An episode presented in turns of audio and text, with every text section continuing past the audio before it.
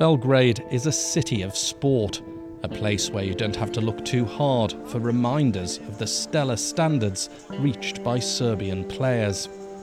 Declining physical powers don't stop the older generation maintaining the spirit of competition, and with role models aplenty, younger Serbians dream of making it big. The rewards can be massive. National icon status awaits for those that make the grade, and after two decades of turmoil for Serbia, sporting success means that much more for its people. Basketballers, water polo and handball players, and footballers have all returned home triumphant from international competitions. But there's no doubt about the king. For these young players, Novak Djokovic is not just sporting royalty, he's a role model. Likewise, former women's world number one Ana Ivanovic and the many other Serbian players who've graced the tennis world rankings. These juniors could soon join them in the pantheon. They're among the leading young players in Europe. That's despite the basic training facilities. The National Tennis Centre has only three courts to accommodate all the budding talent. We need like three or four more coaches. We need uh, five, six more uh, courts. We need uh, five, six more indoors so we can manage everything. So maybe in another few years we'll have uh, three or four more Djokovic's, Ivanovic, Jankovic. So they will come soon. Uh, but next year I think we're going to have another world number one uh, in under 14, under 16, or, or maybe in top five at least. So I think the world should be afraid of them. Yeah. Absolutely. Alexandra Krunic is the latest to make the breakthrough. She's 21 and reached the round of 16 at this year's US Open. That put her into the top 100 for the first time. Maybe it's uh, our mentality because you know I would I would say that uh, Britain has uh, very good conditions, and basically players have everything since you know since they say okay I want to play tennis so uh, their federation is pretty strong. Ours is not that strong. We don't have that much money, and uh, you know Serbian players kind of they have to fight for everything by themselves. You know? So maybe that's why maybe we grow stronger in this, and. Uh, different countries, different mentality, different conditions, and uh, as worse the conditions are, I think the, as better the results are. That's that's what you know I was looking at lately, and that's what I what I think.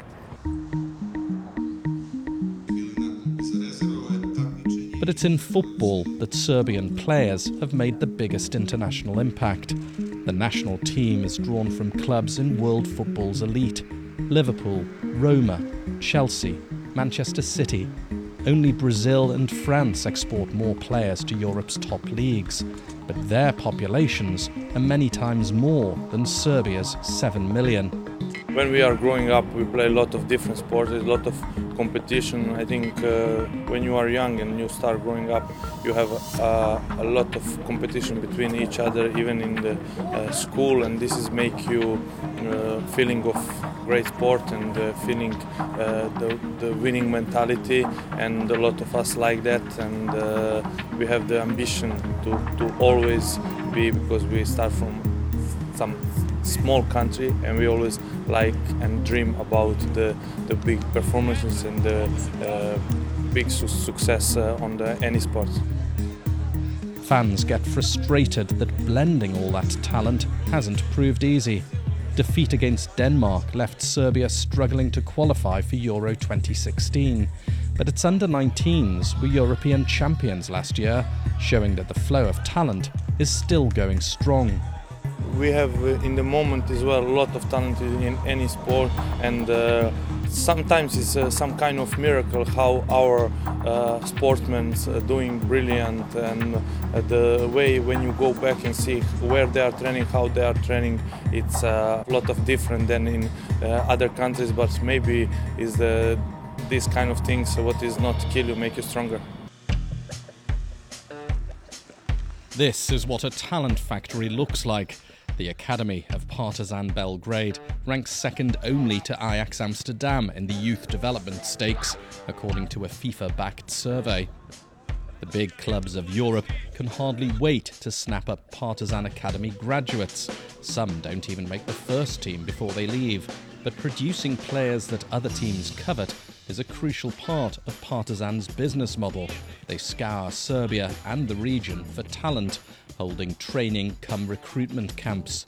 So, if you're looking for the stars of tomorrow, you'll find them here today.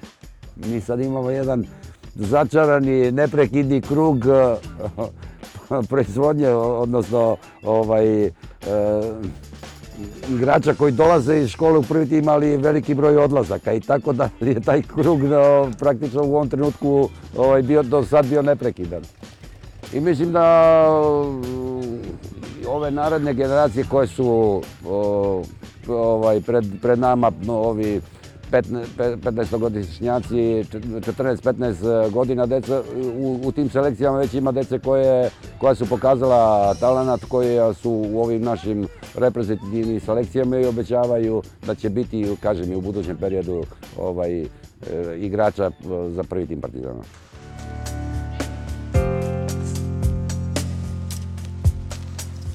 They start them young in Serbia. Small wonder when sporting success is such a well trodden path. Parents see sport as a valid career option, certainly a better bet than earning 400 euros a month in a struggling economy. Academies like this have sprung up to seed the skills the youngsters will need to make it to the top. But managing their parents' expectations can be the toughest part of their work. They need to let the kids enjoy train soccer, especially the kids five, six years old. They are really too young and the soccer future is in front of them. They have a lot of trainings, nervous uh, results, uh, pressure and everything. It is coming. So it's not the time in five, six years, seven years, eight years old to push them and, and expect from them to become a new Messi in, over the night. So I think we also need to have some classes for the parents to teach them to uh, look the trainings and look the soccer from the eyes of the kids, not from their own eyes. That because that's a big difference. It's far from an ideal picture. Tales of dodgy dealings involving agents and transfers, a legion, and the lack of investment in serious sporting infrastructure is another common complaint. But if Serbia can punch well above its weight in less than ideal conditions, what could it do with a coherent vision and funding to match? Then Belgrade might not just be a city of sport, it could be its European capital. In Belgrade, for Monocle, I'm Guy De Launey.